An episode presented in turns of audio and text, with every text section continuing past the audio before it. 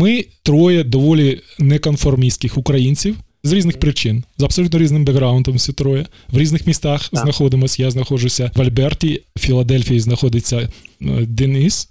Тобто Богдан. Богдан. Богдан і Денис знаходиться в Бердичеві. Це зовсім три різних міста. Філадельфія від Альберта відрізняється так само, як від Бердичева. І, і все по такому колу. І ми один раз зустрілися два місяці тому, ми поговорили, і мені сподобався флоу. Знаєте, таке слово, яке відносить е, до репу, реп-музики. Є така хімія, є потік, слово за слово чіпляється, один одного перебиваємо, підхоплюємо, і все органічно. Тому давайте спробуємо ще раз, давайте визначимось з темою. Одна тема буде про незрячих і про проблему соціалізації, можливо, незрячих. Це така тема, яку ми точно зачепимо. Чому? Тому що відкрию секрет, ніхто, можливо, не здогадувався, бо Денис незрячий. Він людина, яка, ну, я не знаю, як, і він розкаже, як. Як він відповідає на всі текст, меседжі, як, ну, взагалі, абсолютно гармонійно інтегрована. Я не знав до половини, напевно, минулого подкасту, що Денис незрячий. Уявляєте собі, як людина? Як, як і він. Та, угу. Так. І ну, по... Я також, як я познайомився ну, на інтернеті, як ми почали десь на Фейсбуці щось було переговорювати, то я аж пізніше дізнався, що він незрячий, і я, це мене дуже здивувало тоді. Ну, тобто, він не здогадався б ні, ні, ні, ніколи інакше. Ну, наприклад, якщо б я говорив з Богданом, не знаю, чи не подивився профайл, де він живе, або Точно. чим він займається. Я б теж не сказав, що Богдан живе в Штатах або Станіслав у Філадельфії. Мається на увазі, що поки не виникає це те, тобто незрячість – це те саме приблизно це лише певна ознака. Це так. не не стигма, це навіть не орієнтація, це не те, що визначає долю. Ну, хоча, звичайно, до певної міри так, воно впливає, але це не те, що визначає людину. От, а, ну так. Зналися, що я незрячий, тільки коли виникла така проблема, наприклад, подивитись фото або описати mm-hmm. щось. Mm-hmm. Раніше ні. Раніше це абсолютно не треба було. У мене незряча дружина, вона викладає англійську в скайпі, репетир, працює репетитором, і mm-hmm. теж багато її студентів тривалий час, не знаю, що вона незряча, вона просто, вона просить не відправляти фото з письмовим текстом, але е, персодрукувати і ніхто навіть не помітить. Якщо, е, я ж кажу, якщо не виникне проблема з візуальним mm-hmm. доступом. Оце, mm-hmm. бачите, ми, ми всі живемо в своїх а, таких якихось, як зараз кажуть, бульбашках. Це нове слово, yeah. ми yeah. сказали про бульбашки. Але ми живемо в своїй рутині, власні. І в цій рутині для багатьох українців, наприклад, немає мігрантів. Або для багатьох українців е, в, в, по всьому світі немає незрячих. Тобто от немає в цій. І тоді ми думаємо, о, це якась категорія, яку ми точно відразу розпізнаємо. А потім ти зустрічаєш угу. мігранта, да, поняття немає, що він, або там незрячого. І це, і це прекрасно, що це так. Що люди не маргіналізовані за визначенням тепер. От раніше там казали, от у нього лепра. От він хворий на тиф, і все, він, він проказа. проказа, точно. Він взагалі не, не поза суспільством, він має ходити з колокольчиком і... і... Ну, це, це було, це так архетип, та маргіналізований mm-hmm. проказа, це так архетип таких, можна сказати, що людей, групи, яку просто викидають mm-hmm. з суспільства, тому що бояться. Ну, слава Богу, насправді... такого вже немає. Слава Богу, так. вже немає. Добре, ну, як ми... немає, є. Просто зараз через віртуальну реальність це mm. воно інакше сприймається, і, і, і є інші різні технології, які... І мене найбільше здивувало, насправді, того, наскільки, ем, що Денис мав доступ до всіх тих технологій, які потрібні було йому, е, щоб мати доступ до... до ну, мати змогу так легко mm-hmm. переписуватися. І це я просто не був знайомий. І мене здивувало, бо я ніколи б не здогадався. Добре, але, добре давайте поставимо. Це буде тема. Сам цей фактор, так. Ми, вибач, ми поговоримо про це пізніше, можливо, в другій mm-hmm. половині, половині навіть. Але так. почнемо з якоїсь іншої теми. І от зараз ми визначимось, з якої теми ми почнемо. Тому що можна почати з новин. От у мене на, на телевізорі... Туристичні магніти. Чуєте це? Це новина номер один. Це стоїть двісті мільярдів доларів. Ага. Де він їх візьме? Успізнаєте? Ніхто йому не дасть. Ну, просто ніхто не дасть. А? Це інтерв'ю Гордону. Дуже погано чути було. Окей, okay, інтерв'ю щоб, щоб много... колишнього голови адміністрації президента України Дмитру Гордону. Всі про це розмовляють. Я навіть зустрів росіянина, де я живу.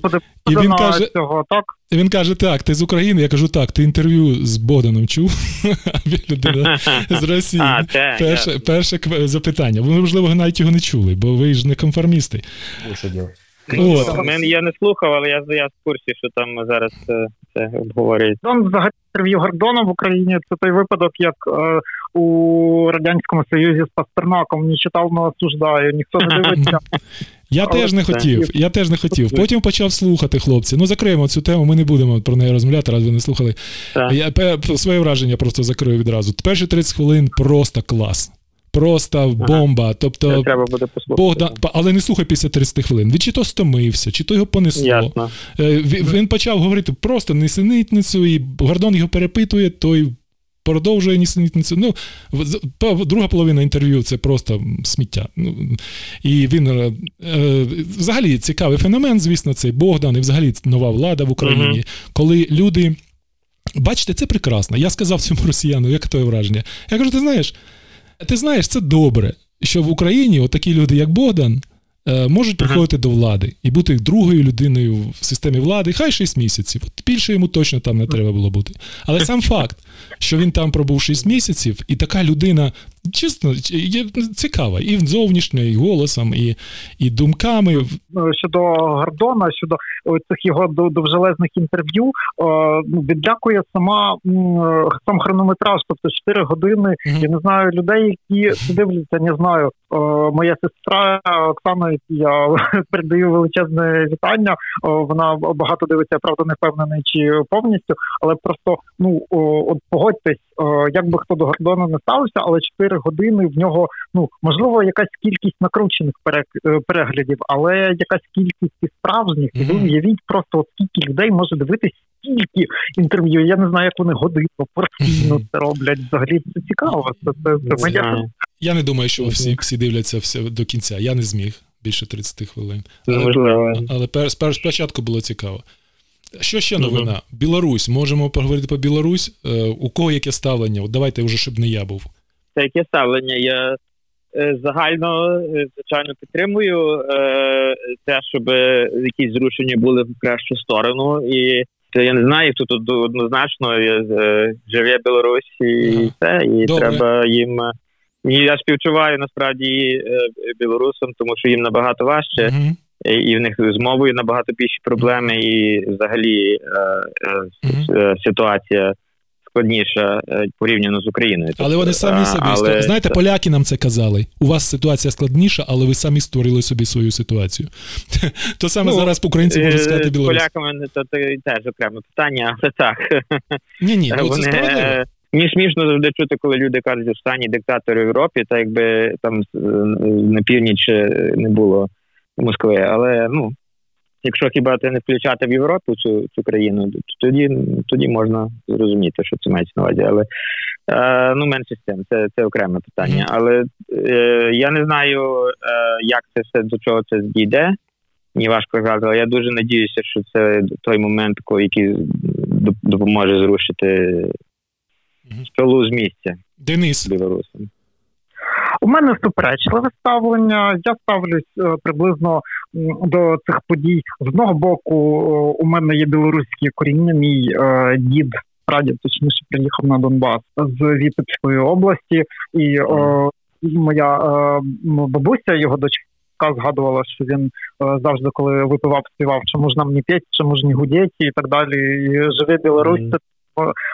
Був, був не порожній звук, не модне гасло, як нині, mm-hmm. а на щось було. Е, тому ну, я, в принципі, мову знаю, розумію, дуже люблю е, білоруських поетів сучасних, наприклад, Андрій Хадасович. Mm-hmm. Ну, е, так, це з одного боку. А з іншого боку, у мене ставлення ніби ніби е, як у персонажа із «Гри престолів». Якби я був політиком і щось би вирішував, дев'ятого серпня я повірив би, що Лукашенко справді набрав, ну, не вісімдесят, а, типу, шістдесят якихось відсотків. І о, якби я на щось впливав, я б його підтримав. Тому що протест, протестувальники мені видавалися якимось занадто проросійськими. Це не їхня вина, це їхня біда, як у відомій пісні. Але тим не менш. Mm-hmm. Лукаш, він абсолютно відморожений диктатор, але він намагався, тобто його основна стратегія була видурити з Путіна кредити. Мені це, в принципі, ну, десь приблизно так само боліло ці білорусам наш Майдан, тобто більш-менш ні. От. Але пізніше, коли Лукашенко побачив, що підтримки навіть того класу, на який він опирався, він не має, він абсолютно почав здаватися Росії поступово, бачите, і тому, звичайно, що Звичайно, що я підтримую революцію, але я не бачу перспектив якихось. У мене дуже песимістичні якісь настрої. Mm-hmm. Мені навіть немає що додати, хлопці, до вас. От у мене приблизно так само. Я єдине, поза як я фільтрую інформацію, намагаюся екологічно жити. Mm-hmm. Тобто, якщо я можу про щось не розмовляти, слава Богу, або про щось не писати, слава Богу, бо у мене стільки речей, про які хочеться розмовляти і писати. Але mm-hmm. з часом, звісно, ти бачиш, що вони виходять уже ось чотири чи п'ять тижнів, з'являється вже інакше розуміння, інакше я почав наводити фокус особисто і думаю, ну, не є такі перші висновки, чим собою є Білорусь. Це така типу лікарні, дуже чисто. І в лікарні деякі люди люблять бути. От як в в'язниці. Просто, просто приємно, бо завжди чисто і сніданок є. От. І от виникла якась така, така хімія там, такий cool aid, така, щось таке, що білоруси роблять білорусами зараз. І вони mm-hmm. е, вважають це дуже проєвропейським. Я, наприклад, ніколи лікарню і в'язницю не вважав європейським явищем.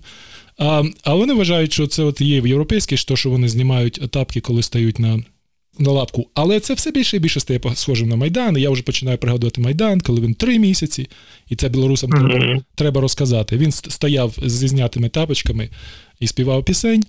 От, і закінчилося шістнадцятого березня, якщо я не помиляюсь, коли декриміналізація, криміналізація Майдану відбулася. Ну, коротше, це все починає нагадувати Майдан. І це починає тому мене...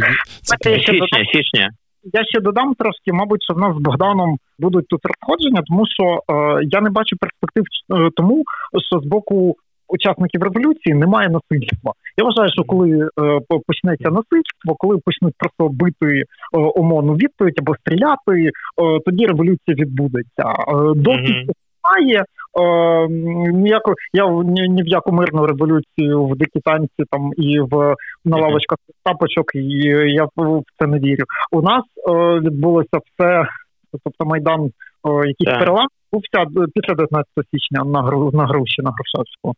Угу. Ні, і та чому розходження? Я я взагалі я кажу, що я не знаю, чим це все закінчить. Я так само не думаю, що Лукашенко е, просто так кудись е, зникне, і зараз виглядає, що він цілком покладається на підтримку е, Москви і Путіна. І е, я не знаю, чи що там можливо зробити, і мені просто хочеться, хотілося б, щоб, щоб вдалося е, людям, але, ну, не знаю, будемо бачити. Мені здається, що трохи, я не можу там дуже коментувати, здавати, що я знаю контекст весь, але мені, наприклад, цікаво було те, що е, такий цікавий аспект, те, що там е, жінок багато е, стало, ну, мимоволі, тому що всіх е, інших кандидатів посадили, то їхні їхні дружини стали кандидатами за, за на їхнє місце, і так мимоволі вони стали лідерами, лідерками руху. Це мачизм. В Білорусі, як не дивно, надивлячись на всю їхню mm-hmm. так звану європейськість, там сильний мачизм, yeah. я розумію. Там тільки чоловіки ну, б'ють. Так. Пам'ятаєте, у нас Чорновол Тетяну, наприклад, побили. Так, і так, в, так. А в Білорусі вони, типу, зрозуміли, що це неможливо, і що там є чоловіки, які все вирішують, а жінки, це от, типу, ну, хай поспівають. Mm-hmm. Там це, це, це така є також компонента відмінна від України. Хоча й в Україні, звісно, до жінок. Це в Україні теж трохи є такого. На загал, так, ставляться. Скажіть, що англомовні медіа пишуть? Я не відстежував, бо мав багато своїх різних внутрішніх справ ага. Білорусь. Чи більш-менш нічого? Тобто, хтось взагалі щось написав компетентне, цікаве. Ви бачили цю статтю, яка, ну, не знаю, вам видавалась найближче до реальності? Немає компетентності на Заході стосовно Білорусі. Просто відсутня. Ну, я не можу сказати так само, чесно кажучи, дуже глибоко не вникав в те, що тут пишуть, але я бачу, що були різні статті. Переважно це ці, я би не сказав, що це були такі мейнстрімні, так би загальні джерела, не дуже, напевно, орієнтуються, що відбувається, а, а більше якісь експертні, там, ті, що займаються тими питаннями, може, там, якісь аналітичні центри, може, щось публікували. Я би сказав, напевне, що... Я би мусив переглянути, бо насправді не можу так сказати, що я бачив якусь дуже добру статтю. Ну, але інтерес був певний, особливо, е, мені здається, коли на, на, ще на перших порах, а зараз, мені здається, це трошки частково відійшло е, ну, е, трошки на задній план е, в даний момент. Власне, може, тому що така не було насильства, не було так само, як Майдан, Євромайдан, е, розголос пішов, коли почалися якісь серйозні сутички, і це е, горіти шини, і І це гарна картинка, і зразу всі про це писали на, на весь світ. І, е, на жаль, так воно працює в, в цих ЗМІ. Ну, то я ще раз повторю, немає mm-hmm. компетентності на Заході стосовно Білорусі. Її мал... Були б білорусологи, була б компетентність. Були совітологи, mm-hmm. вони перекваліфувались, більше з них дев'яносто дев'ять відсотків стали е, спеціалістами по Росії, кремлінологами, так? Після дев'яностих роках. І це величезна. Ну, так. Тому величезна кількість, що все, що відбувається в Росії, та тисячі людей про це відразу говорять, бо люди їй просто за це отримують зарплату, щоб це говорити. Стосовно України з'явився, почав з'являтися такий пласт, ще, напевно, десь з дві тисячі четвертого року, вони не українологи, але, тобто, там половина цих людей взагалі не на зарплатах, ну, скажімо, як бацюрків. Зараз, от останнім часом почав лівих, ага, лівих ага, поглядів так. американець, який працював в Україні при ОБСЄ, так, так. очолював ОБСЄ, і стар, зараз став експертом по Україні. Я не думаю, що він належить до якогось інституту, отримує за це зарплату, але поза як пожив в Україні, він таких лівих поглядів, таких цікавих. Багато правих спеціалістів по Україні, наприклад, це традиційних, mm-hmm. консервативних спеціалістів, це діаспора. Це діти діаспори. Звісно, набагато більше спеціалістів консервативних поглядів, більше правих поглядів на Заході про Україну. Не Україна більш права, ніж ліва на цьому етапі, принаймні. Ну, так. Колись це було, очевидно, совітологи, потім просто так. ці всі центри дуже часто mm. почали перекваліфікуватися на центри східноєвропейських студій або російських і східноєвропейських mm. студій, і отак вони називаються переважно. Так. І це означає, або такий євре... концепт Євразії, це вони то, що Росія на тому теж грає, і, і це боротись треба з тим, але то трохи важко, бо є трохи таке упередження, що щоб якось згрупувати цих колишніх mm-hmm. постсовєтських цей, бо вони не, не зовсім Європа, не зовсім то, і, mm-hmm. і то, то боротьба я, продовжується. Я просто відповідаю на запитання досі, по Білорусі. Так, по, так, по я розумію. Білорусологів що... немає взагалі. Так. От просто немає. Ну, тому що так, mm-hmm. тут більш зрусифікована ситуація, білорусів мало, які що спілкуються білоруською і, і цими питаннями цікавлять. Ну так, це я тому казав, власне, що це їм в них набагато важча ситуація з багатьох. Тому, відповідаючи на запитання Дениса, Mm-hmm. От, оце і визначає рівень компетентності. Вони, типу, Білорусь, наводять фокус, от, от вона на мапі, так, ось вони так. ось так виглядає, у них прапор ось такий. І такі, такі, ну, перше враження, знаєш, як у нас два. Ну, хоча ми знаємо більше, напевно. Особливо Денис. Так, навіть, навіть, от, дивіться, просто що додати, от ця Світлана Алексієвич, вона виграла Нобеля, так, за, за, за, за літературу нещодавно, кілька років. І от вона виступила, е, фактично вона так висловилася, що от вони, Росія це наші браття, ми все одно не мусимо сварити. Тобто далі якийсь такий є комплекс, що навіть людина, яка ніби виграла Нобеля, і мала би трохи розуміти, про що мова, вона якось це все одно стає на, на, ту, на, на ту позицію таку якусь невиразну. Ну, вона виграла, вона пише російською, зокрема. Ну, я знаю, я, так, так. Я в курсі, так, так. От, але і це раз, два, вона, ну, належить, ніби пише російською, належить частково до російської культури. От, не знаю, чи варто їй там сильно докоряти за це, так воно вже склалось. Але... Ну, я не докоряю, просто сам факт, що так є. Я докоряю, наприклад, але це не важливо. Наші mm. докори, чи докори, вона виграла Нобеля, а мені. Але... Так, це теж факт. Дають зараз, ну, Я не впевнений, що Нобеля, хіба Кудзе, Вальтер Кудзе, по-моєму, його звати, цей африканський письменник, йому дали, от він виразно такий національно спрямований, спрямований. Тобто зараз більше Нобеля дають таким, як колись раніше казали, общечоловікам, які європе, загальним європейцям, як ти кажеш, Богдан, без ну такої такої може, може східноєвропейцям. А ви пробували читати? Ви пробували читати, Олексійович, хто з вас? Ні, чесно кажучи, ні. А я спробував англійською мовою. Знаєш? А? Не пішло. Не пішло. Не пішло. А я англійською. Ні, я, я, я взагалі, я просто скоментував сам факт, що людина, яка ніби виграла Нобель, я не кажу, що це якийсь абсолютний показник, але що сам факт, що вона виступила от з такою позицією. І я не скажу, що я дуже здивований, бо насправді, е, як коли вона виграла цього Нобеля, я коли дізнався, хто вона і що вона пише, то я не, не зовсім, е, можна сказати, був так само задоволений тим фактом, бо пише про, про російською, про совєтські часи, і е, так би, ну, тобто я про це можна окремо розмову вести, але та, але просто сам факт, що вона от в такій ситуації, е, і, і все ж таки ніби екзистенційно важлива ситуація, і вона опустила свою, поставила свою ногу, скажімо, стала по ту сторону, яка не ще хоче, не, не хоче поривати зв'язки з, з а, метрополією. А якщо ви, якщо ви її почитали, от те, що я прочитав її по спогади про жінок фронтовиків, от англійською мовою ага. знайшов просто от тут в Індіго, знаєте, це а, такий ну, великий, так, великий північноамериканський магазин, попсовий такий книжний, ну, гарний.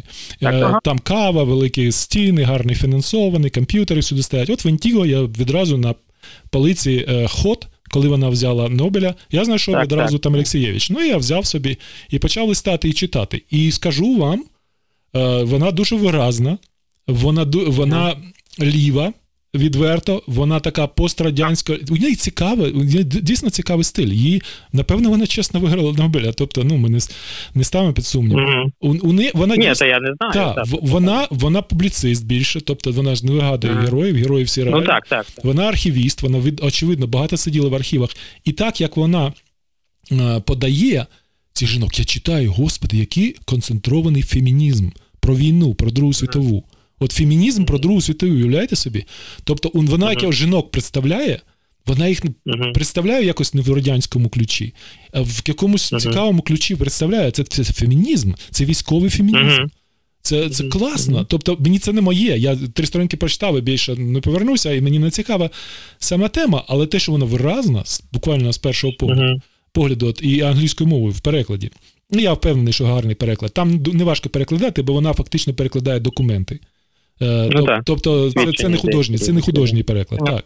Тому переклад досить якісний. Це якби усна історія, я так розумію. Так. Тобто, реальні історії точно, людей. Точно. Історії, реальні жінки, реальні прізвища. Так, кажи, Денис.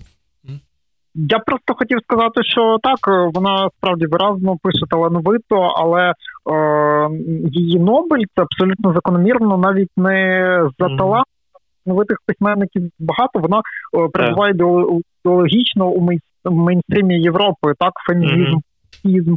ну, але о, мене найбільше болить мені, що їй дали премію о, письменнику-пацифісту, дали о, премію під час о, такої о, російсько-української війни, яка для Європи о, зараз, о, мабуть, не, стільки, не настільки важлива, але з часом вона о, багато що буде визначати, от, і mm-hmm. дають Нобеля письменнику-пацифісту в цей момент, і мало того, вона в Україні їздить з лекціями і з, з такими моралізаторськими настановчими, я не знаю, ну це прям, звичайно, удар для мене було. Але тут я ризикую скритися в якісь е, мої е, типові для мене історії про е, типові для мене закиди до євробюрократів, до цього, цього, мабуть, що краще ми уникнемо. А чому? І... Типу... А що вона їздить, якщо можна запитати, тільки швиденько, коротко, моралізаторством їздить в Україні, що вона говорить? Що, що не потрібно воювати, чи що? Це, що... Яка її в неї?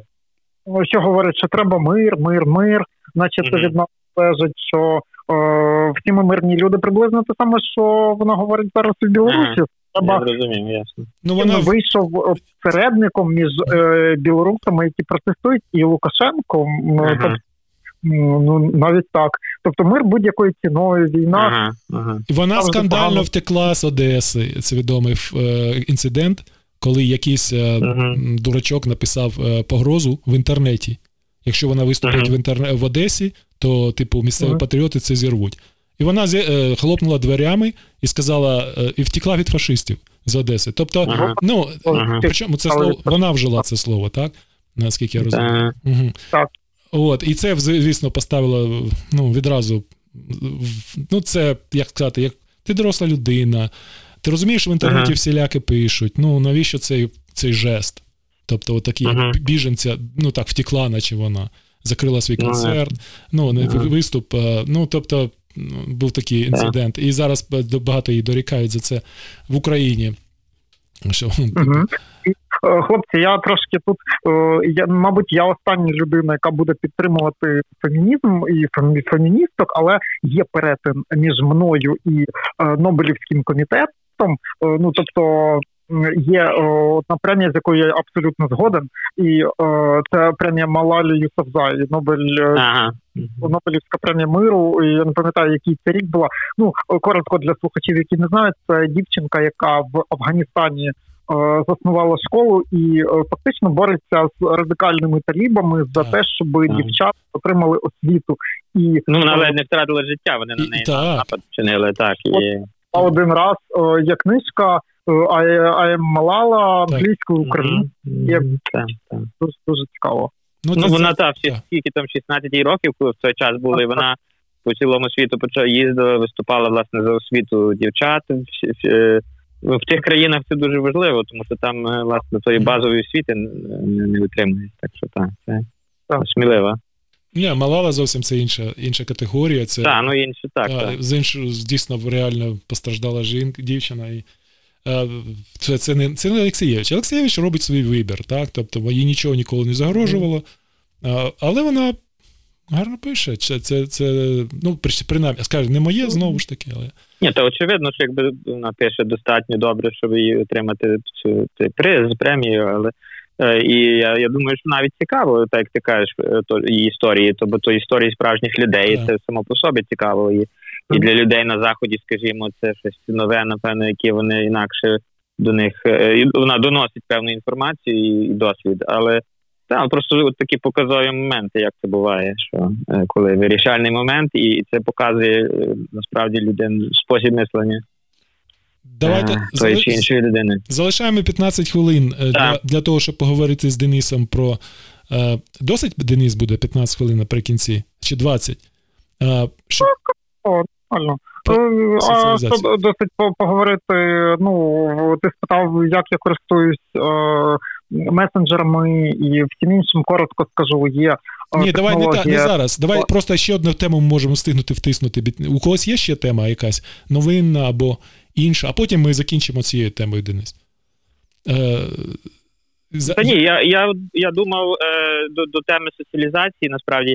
Ну, ми можемо, крім самої конкретної теми соціалізації для незрячих, мені взагалі це цікава тема взагалі для обговорення.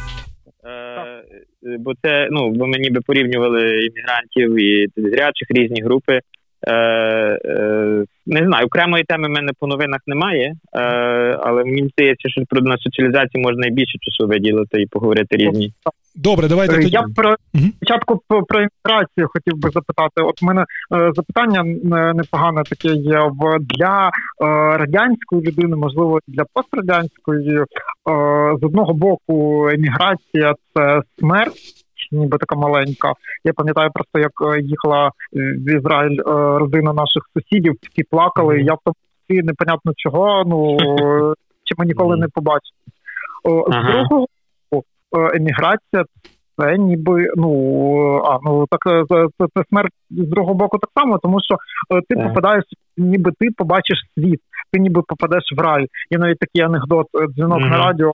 Алло, о, доброго дня, поставте, будь ласка, мій о, друг переїхав з Борщагівки в центр Києва, поставте, будь ласка, для нього пісню «Емігрант увидел мир». От, о, тому... І це тому, справедливо. От, я переїжджав з Борщагівки. Я переїжджав з Борщагівки на Чоколівку. Це дійсно була перша еміграція ну, для мене. Угу. Так, так, так. Е, так е, запитання таке. Е, для вас це не було смерті? Що це для вас було? Ч, і чому досі е, українець не мислить себе частиною е, відкритого світу якогось, що ти можеш поїхати і повернутися? Е, чому це обов'язково якийсь перехід? Чи це лише пов'язано з візами або ще з якимось іншими бар'єрами? Е, в чому справа, на вашу думку? Я колись намалював такий плакат. Був на емігрантських курсах і намалював плакат, за який отримав перше місце в усій, в усій школі для емігрантів. Називалося, це була франкомовний, це в Квебеку, «L'expérience pour la poubelle». Це «Experience for garbage bin». Фото була така, така, значить, пом'ята така металева корзина для сміття, в якій лежить мій диплом, мій реальний паспорт і, і так далі. Все. В цьому, і воно таке пам'яте, оброблено е, графічно, так дуже гарно виглядає. Тобто я вже тоді, вже на другому році зрозумів, що весь мій досвід минулий, це просто треба викинути в сміття. Більше того, це проблема. І в Америці, і в Канаді багато є людей місцевих, які кажуть, що ми не маємо мігрантів примушувати викидувати їх досвід минулий. Але це в переважної mm-hmm. одиниці. Більшість каже... забудь все, що було до тебе, до того. Воно не має ніякого значення. І на роботі це кажуть, це кажуть в армії, це кажуть в... всюди, куди ти емігрант посувається. В принципі, багато людей кажуть «Your previous experience is mess, forget about it» і все.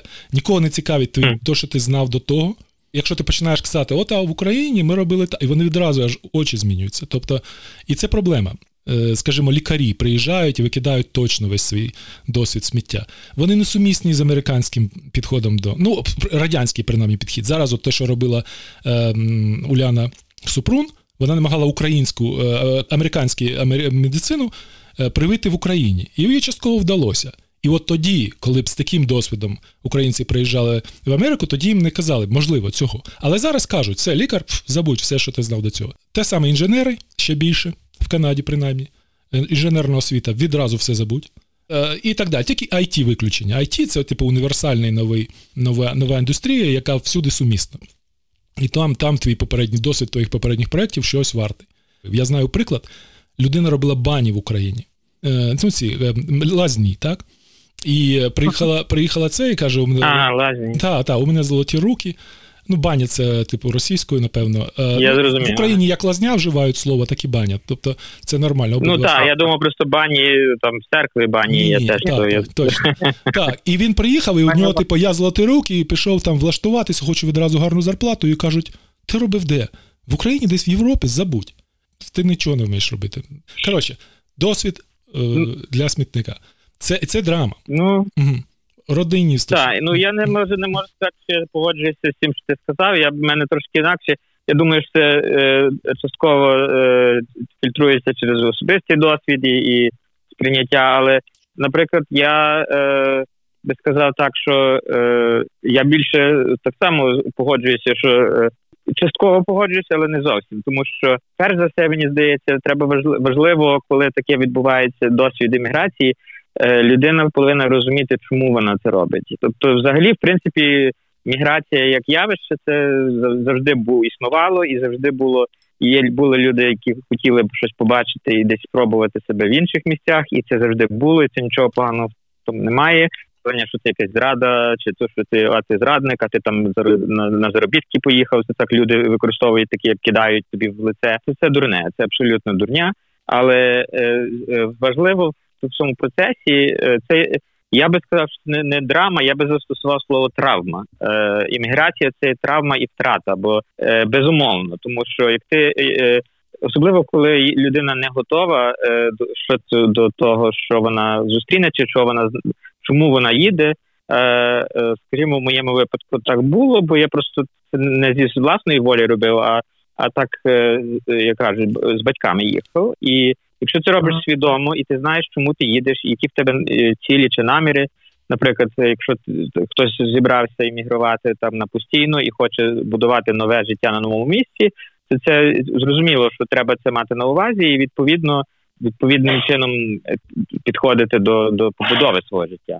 Часто люди їдуть на еміграцію, то, то навіть не на еміграцію, більше на навчання чи на досвід робочий здобути, але вони не планують е, залишитися там на в тому місці на, на, на все своє життя, а на якийсь період. Там, навіть якщо з сім'єю можуть приїхати, на якийсь час пожити навіть, може, десять років, скажімо.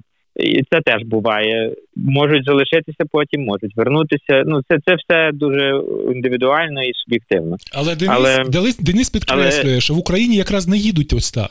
Що, типу, я поїду, попрацюю.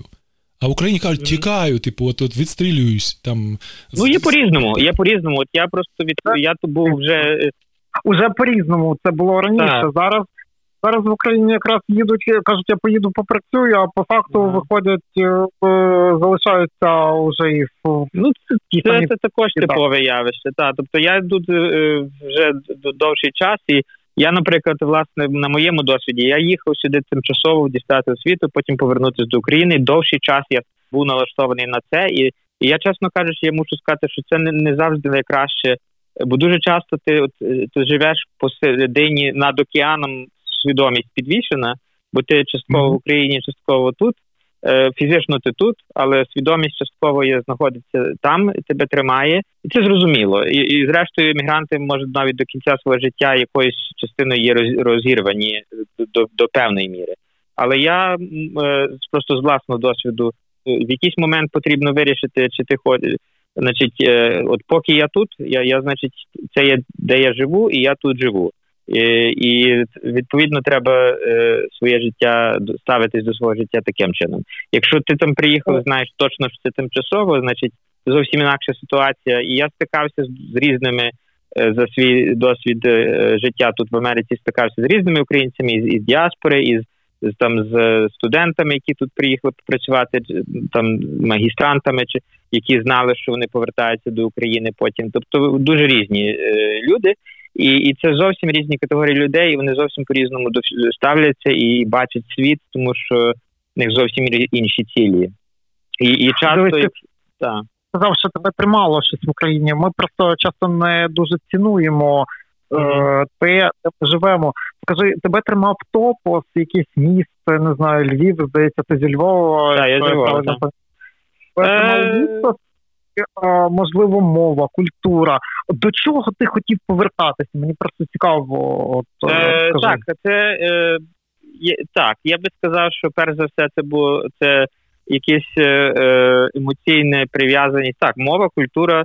І то не те, що мене тримало, воно далі є частиною мене. Але я думаю, що в моєму випадку е, склад, ситуація складна, ну не тільки в моєму, я не є унікальний в цьому плані, але mm. що е, що це було, я народився в Радянському Союзі, десять років розпався Союз, мені було десять років, розпався Союз, тобто, відповідно, в незалежній Україні я ще прожив десь років сім, і, тобто, школу закінчив, тобто, можна сказати, що я розірваний на три частини, ну, і так, то я так трошки схематично і, і драматизую, але там перші десять років в одній системі, другій Другі сім років в трохи ну подібній, але в системі, яка перемінялася дуже різко, і, і, і зовсім інакші вже розмови в суспільстві велися.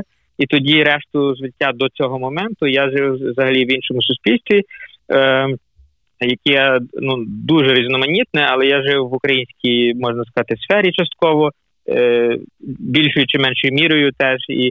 Ну, це взагалі окреме питання, складний досвід після еміграції. Але, тобто, і це, власне, е, я про це досі багато думаю, і, і певною мірою я розумію, але на рівні особистому і екзистенційному все одно далі продумую, проживаю ці, цей, е, з боку цей досвід, тому що це, насправді, дуже складний е, час, і, і, знаєш, перехід від, від, від радянської системи до незалежної України, пострадянської, і яка формується.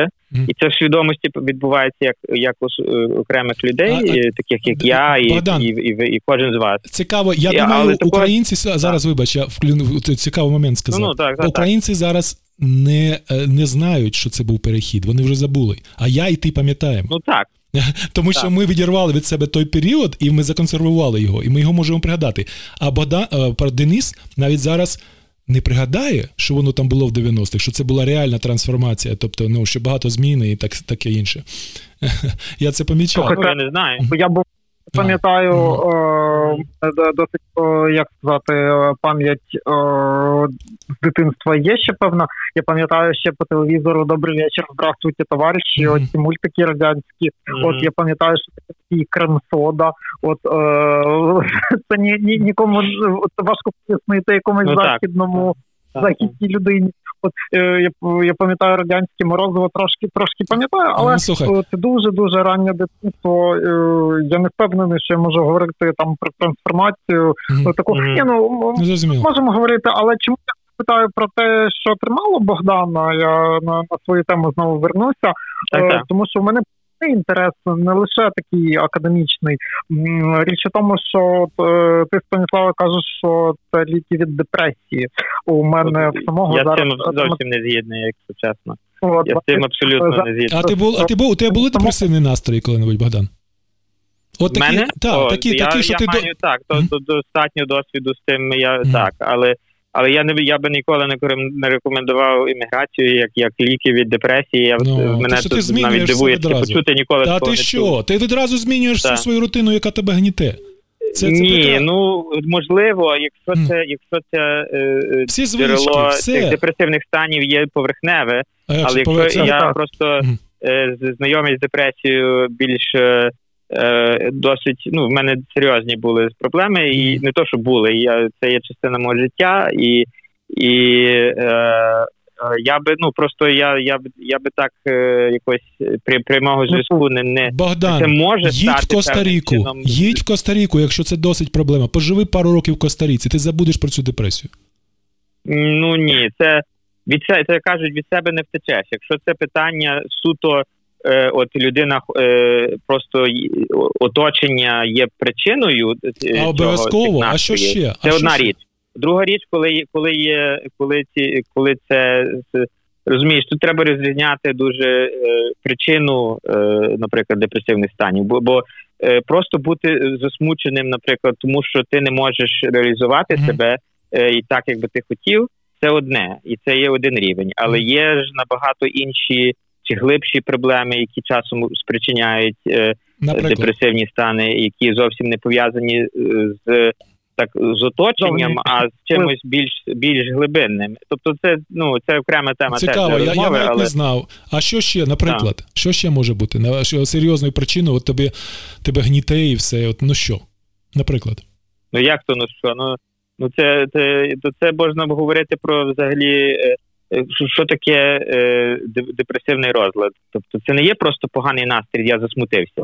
Ні. Це, мені здається, власне, це найбільше, що люди не розуміють, е, які ніколи не стикалися е, з ментальними, тобто нас це називають психічними захворюваннями чи розладами, що це не є щось просто е, тимчасове. От ти, от, що ти хандриш, там нас часто говорять, що ти смутишся, йди щось роби і не будь лінивим. Це, це є... Е, Депресія – це є частково біологічна, частково соціальна. Ти кажеш про біологічні процеси в голові, ну то тоді можливо, так. Тоб, ну, ну так, ну але бо тому що якщо ми вживаємо слово депресивні стани, угу. е, то треба обережно, власне, застосовувати, бо якщо це просто з, е, смуток, чи жаль, чи, чи якась там туга, ні, ні, ні, туга ліпше, через ліпше. Якісь… Це, це одне, але якщо депресія – це… це е, Е, ну, це ж реально є, ну, можна сказати, захворювання, це, це, діагноз, це, це діагноз, теж так. можна обговорювати, але це не є нічим інакше, наприклад, хтось має хворобу серця, е, скажімо. Це, це є реально, буває реальний розлад, і, наприклад, і в мене я маю з цим досвід, просто з цими питаннями. Е, це не є просто, що от, е, ти, ти не, не можеш, наприклад, є людина, яка не має біологічних якихось підстав, і людина просто опиняється в ситуації, наприклад, в Радянському Союзі, де не можна себе реалізувати uh-huh. в усіх в певному напрямку. Чи в пострадянському, де немає умов чи, yeah. чи ресурсів в дев'яностих. Так, так. І це спричиняє поганий настрій, тому що людина не може досягнути того, і що вона хоче. І воно переростає в уже в клінічні форми. Тобто ти просто вже не хочеш їсти. Можливо, дітей, так. Mm-hmm. І тоді в такому випадку, я кажу, тому що походження такого стану є більше зовнішнє, ніж внутрішнє. Ну тоді так, якщо ти зміниш зовнішню обстановку, це може зовсім е, змінити, значить, ну це походження зникає, е, чинники, які mm-hmm. причиняють. Але якщо це щось інше, е, ну тобто тому я, тому мене така, е, так говорити, що еміграція може, ну це можливо, звичайно, я розумію, але Але я ну мені то я би ніколи не так не, не висловлювався таким mm-hmm. чином, тому мені я зовсім не згідний. Ну, я, я то, як ти це сформулював? Так, я зрозумів. Ні, ні, просто да. мій, мій досвід, він не мав е, якихось фізіологічних причин, я розумію, він мав та. соціальні причини. Тобто, е, е, ну, ну, і тому я кажу, що це, власне, використовувати депресивні стани, це треба е, обережно, бо... Е, Це тільки продовжує нерозуміння, власне, цих... І зараз в Україні, до речі, говорячи про, про це, і раз ми вже завели мову, так, мені ця війна, так само, як в Америці, скажімо, я не знаю, чи ви це знаєте, в Америці дуже вперед пішла психіатрія, ну, взагалі ставлення суспільства до психічних розладів покращилося, стигма зменшилася після В'єтнамської війни, тому що більшість військових, які повернулися з В'єтнаму, мали цей посттравматичний стресовий розлад. Тоді, власне, цей термін війшов у використання після війни. Хоча, хоча явище вже давно існувало. Мало того, стигма зникла не лише психічних захворювань, а стигма зникла і е, щодо людей, стигматизація зникла, ну як зникла, змінювалася, скажімо так, зменшувалася щодо людей з інвалідністю. Так, так само о, і не просто зменшувалося, типу краще ставлення, у ставленні зміни відбувалися, а зміни відбувалися в законодавстві, в структурі. Особливо, що чого немає в Україні, в Україні законодавство більш-менш щодо людей з інвалідністю є, але немає механізмів виконання цих законів. Втілення, так, так, я розумію. США, в Америці, до речі, я тільки на хвильку переб'ю, в Америці, щоб просто це теж була е, боротьба, і люди, які е, інваліди, ну тут е, люди, які були не е, я не знаю, як то зараз, ну інваліди, скажімо, без так. без е, вони е, фактично проводили кампанію, і, і цей закон про прийняли аж в дев'яносто чи дев'яносто першому році. Тобто це не було так легко, як на рівні законодавчому, і це була ціла кампанія, щоб цей законопроект протиснути. Так, так що то це теж був цілий процес. І я просто хотів це додати. Це принесе якісь погані наслідки для України, а й хороші, як багато перекладають ну, інструкції до певних ліків. Цей препарат не лише лікує, а й шкодить. От війна не лише. Ну, так, так. Ну, тепер ми логічно переходимо до, до останньої теми, яку ми об'явили першою. Це, власне, про, про проблеми асоціалізації незрячих. Це величезна тема, це а. може бути на п'ять подкастів. Але ми ну, відкрили... Ну, насправді угу. ні. Насправді угу. ні. Тема Кажу. може бути як на п'ять подкастів, так і на десять хвилин. Якщо коротко, просто, можливо, серед наших слухачів є незрячі, не соціалізовані, ну uh-huh. незрячі люди, незрячим людям не чужі подкасти. От я просто хотів сказати, що основний секрет це е, просто намагатись е, жити так само, намагатись не світ до себе пристосовувати, а пристосуватися до світу. Це стосується як незрячих, так і е, емігрантів, так і не знаю, людей, які е, влаштовуються на роботу в корпорації з не дуже зрозумілими на початку цінностями. От е, пристосуватися, пристосовуватися треба до умов, а не умови до себе пристосовувати. От е, в мене, наприклад, була історія цікава, коли е, я приходив на коли вступив в університет, е, я приходив на пари, і зі мною майже ніхто не спілкувався, тому що ну е, ніби і мова одна, так не було якогось мовного бар'єру, ніби і культура більш-менш одна, е, і та сама, е, але ніхто не знав як. Е, тобто люди просто ні разу не бачили е, незрячу людину. Ну це так. Само, як, не знаю, в Штатах, не в, не в кожному штаті, там, чи не в кожній провінції канадській о, бачили там, умовного якогось тата чи українця, так, чи так, так. ще когось mm-hmm. персон. О, от. І у мене м, бар'єр зник після того, коли о, я просто запитав в людей: слухайте, ви вчора в бібліотеку ходили, а що там було? Все.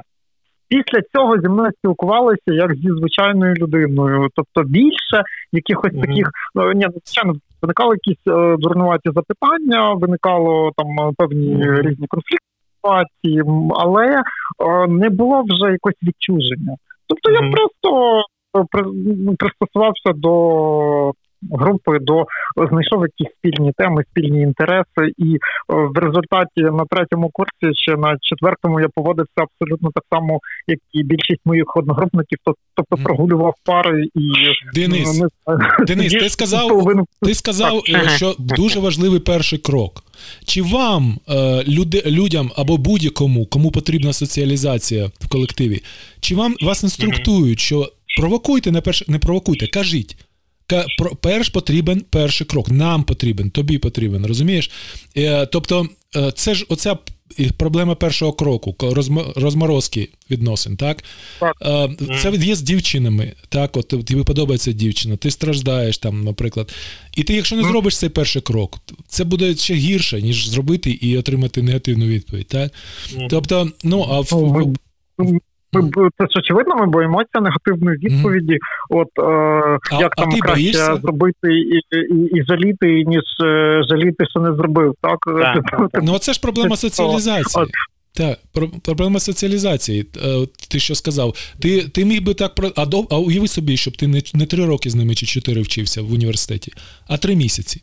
Та вони б сказали, я пересиджу, собі самі сказали. О, я можу три місяці просто не розмовляти з ним. Ну, просто я можу. Через три місяці я вже ніколи не побачу. Наприклад, ну, грубо кажучи, так? Угу. Як ти в метро так, їдеш, бачиш? У мене так і було навіть не, навіть не три місяці. У мене були, наприклад, тренінги якісь на два дні. І я думаю, ну, слухай, а чи варто напружуватись? Чи варто цей перший крок робити? Угу. Ну, я тут сьогодні покажу на цьому тренінгу, угу. і вже більшість людей не побачив. Все ти правильно кажеш. Тобто, о, от ця межа, mm-hmm. як визначити, треба робити цей перший крок чи ні. Можливо, у мене немає відповіді на це. Можливо, а я думаю, просто знати, що є ця межа. От ти, коли ти знаєш, що ця межа є, що це твій вибір зараз. Ти в метро побачив красиву дівчину, вона просто тебе збила з ніг, але ти розумієш, через п'ять хвилин ти її більш ніколи не побачиш, і ти просто відвертаєшся і все. І ти повинен розуміти цей момент. У тебе є цей вибір зараз, в цей момент. Ти можеш підійти щось сказати, або можеш забути. І ти робиш свій вибір. У мене немає часу, у мене іспити через три години, е, я, мені не треба нові емоції, я роблю свій свідомий вибір, я не буду з нею розмовляти. Або ти ага. кажеш, що ж забираю, у мене є час, я здоровий, я почуваюся, що мені треба, дівчина, все. Тоді ага. роби цей крок, крок і роби. Але ти повинен розуміти, що у тебе завжди є цей вибір. Так само з незрячим. Або соціаліз людина, яка потребує соціалізації. Ти собі кажеш, окей, я його бачу, ми стоїмо в черзі разом. Якщо я йому нічого не скажу, в ньому хтось скаже інший через десять хвилин. Або, е, то, якщо в черзі, або ти скажеш, думаєш собі, чор, я давно мав запитання до незрячих, як таке, от. Ну, або до цього чоловіка конкретно. І ти скажеш, ні, я все-таки переступлю цей бар'єр, і хай у мене буде цей досвід. Мені здається, ти, якщо ти розумієш, що у тебе це твій вибір, і він у тебе є е, завжди, то тоді оце рішення. Оце і є рішення. Ти робиш свій вибір. Розмовляти з незрячим, або ага. допомогти йому, або не допомогти. Ну, коли ти не допомагаєш, знаєш, бачиш людина з вадами фізичними, і ти не допомагаєш, ти відчуваєш себе, гарна людина, відчуває себе трошки винною, правда? От ти міг допомогти, а ти не допоміг. І ти, типу, ну, от я зробив свій свідомий вибір, але все одно винний, так? Але в випадку, коли ти просто бачиш здорову людину, яка не бачить, ну, вини ніякої немає. Тобто, яка ж твоя вина в цьому? Тобто, це, це, це, і це заважає робити вибір. Ти, е, ну, або допомагає. Ну, цікавий момент. Це ключовий момент, правда, для соціалізації? Оце, які... а, так. Mm-hmm. От ти про дівчину згадав, мене друг мій, уже, на жаль, колишній, в нього так само була історія з дівчиною, ну, він теж незрячий, і дівчина його провела, і дівчина була, ну, судячи з усього, готова була продовжити якісь стосунки, і він просто о, не зорієнтувався, розгубився і не взяв в неї номер телефону. І вона натякала, типу, що може його дати, і, о, щось таке. І о, оцей випадок, о, те, що він о, не взяв її номер телефону, о, пізніше через це в нього, він в житті дуже наробив багато різних помилок. Але о, це вже інша тема. Я про я в Богдана хотів спитати в тебе. Були якісь проблеми в о, плані адаптації у США? Чи були в тебе, ну, можливо, якісь є історії, коли ти зробив чи не зробив цей самий перший крок? Чи такого нічого не було? Ой, історій, ну, це багато, купа, і ти не знаю навіть звідки почати. То Е, ні, я маю багато досвіду різного в цьому плані, і е, можна було, кажу, так кажеш, п'ять подкастів, напевне, е, на ту тему обговорювати, але е, ну, е, зрештою, е, е, я навіть не знаю, що тут сказати, тобто, ну, буває по-різному, е, всі роблять, всі е, бувають, е, робимо помилки, е, втрачаємо, але зрештою, е, Треба, треба вміти навчитися, скажімо, не жаліти за тим, що там за помилками, а рухатись вперед і вчитися з цих помилок, хоча б. Як є така приказка, здається, що якщо ти втратив можливість, то принаймні не втрать уроку від тої втраченої можливості. Не втрать досвіду, так. Так, ну, життєвого року, так, уроку життя. І так що, ну, та всіляки бувало. Слухай, я кажу, це, е, у мене є порада, е, як це... у старшого товариша, вас, вам всім, і для ваших, mm-hmm. ваших, вашого віку товаришів. Я, я караю так. себе після подкасту, е, що я от підкреслюю свій вік, там, що я старший. Воно, типу, воно мені не допомагає, думаю, в житті, точно для подкастів. Але, ну, так. поза тим, е, дивись, ти можеш, тому, mm-hmm. я б тому товаришу сказав так. Ти, чоловіче, зробив свій вибір. Ти зробив свій mm-hmm. вибір не взяти у неї телефон. Ти не взяв телефон, тому що ти забув, а ти боявся. Тобто, що тобі внутрішньо казало, ага. не роби цього. І ти зробив свій вибір. Свідомий. Все, насолоджуйся. Ти маєш привілей, ти не в в'язниці, це означає, ти не раб, ти робиш свій вибір. І ти його зробив. От все. Коли ти це зрозумієш, тобі буде легше з цим фактом жити. Аби за тебе зробив твій хазяїн, вибір не дав тобі той телефон, оце було б погано. Ага. Оце погано, і ти б кляв би хазяїна, і долю, і все, що завгодно. А в даному випадку твоя сором'язливість – це був твій вибір. Ти конформіст, тобі хочеться комфорту, ти, значить, некомфортно було взяти телефон, або ти це називаєш сором'язливістю, це все одно конформізм. І все. Ось так. Так. Ну, тут, та, ну, я не знаю, ти так дуже все в одну, в одне спрощуєш до, до одного виміру. Бувають різні ситуації, чи з різні причини можуть бути виникнути, це є свідомий вибір, скажімо так. Є різниця між свідомим вибором і певною поведінкою, яка спричинена іншими, чи неусвідомленням, щоб це був момент. Не, не, ну, я просто тут я бачу mm-hmm. більше нюансів, ну, але ну, звісно, в принципі так. Є. Тобто, я просто принцип, намагаюся... В принципі, да. треба зрозуміти, так. що так, що вибір є вибір. Нюанси є, це драма. Е, я б, я б, якби він вмів писати, я сказав, знаєш, що там, наприклад, його звуть Дмитро. Дмитро, сядь, напиши так. про це книгу. Бо те, те, те, тебе є цей драйвер, серйозно, тобі це допоможе, всім іншим буде цікаво. От, або повість. Я дам публічну обіцянку, зараз ти сказав, напишу про це книгу, у мене в житті зараз відбуваються великі драматичні події, трагічні, можливо, навіть, але як з цим жити, я не знаю, і окрім, дійсно, написати про це книгу, у мене інших ідей немає. А про що це буде книга, дізнаєтесь в наступних серіях нашого серіалу під назвою «Життя». To be continued, stay tuned. Так, так, так, так, так, буде. Ну, слухай, Денис, я тобі бажаю бути сильним, ти сильний, ти вже сильний, це відомо, і я не знаю, які там у тебе виклики. Книга – це взагалі сильний інструмент не для читачів, а для письменника. Справа в тому, що ми наративно мислимо. Багато з нас, навіть більшість, напевно. Ми мислимо, ми, ми це є історії, які ми самі собі розповідаємо. Отак буквально визначення.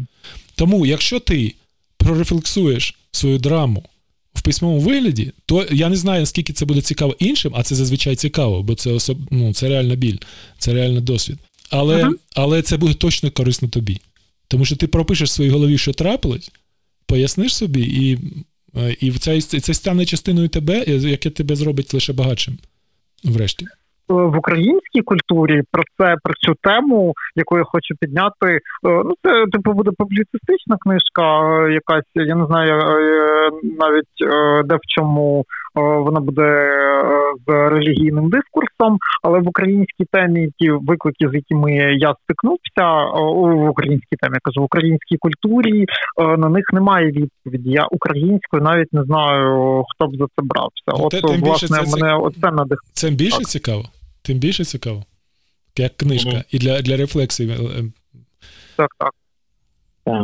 Добре, хлопці, будемо закінчувати, де одна година, і це прекрасний... Зазвичай я роблю подкасти тридцять-сорок п'ять хвилин останнім часом, але для такого розумовного жанру, без перебивок, без нічого, година – це найкраще. Так, так, прощайтеся зі слухачами. Якщо ми ще зустрінемось іншого разу у подкастах, ви маєте розуміти, що подкасти з Денисом і Богданом – це подкасти для вашого, вашої кухні, ваших туалетів, для тих місць, де ви робите е, щось інше. Окрім, е, ви можете займатися своїми справами і е, слухати нас. Тобто, це для автомобілів, не те, що для вас... кухні, для роботи, коли нудну механічну роботу робиш. Подкасти – для всього цього. Так. Або перед сном, наприклад, от коли ми говоримо, дуже гарне снодійне. Тому на добраніч всім, а комусь, можливо, і доброго ранку. Солодких снів. Продуктивного дня.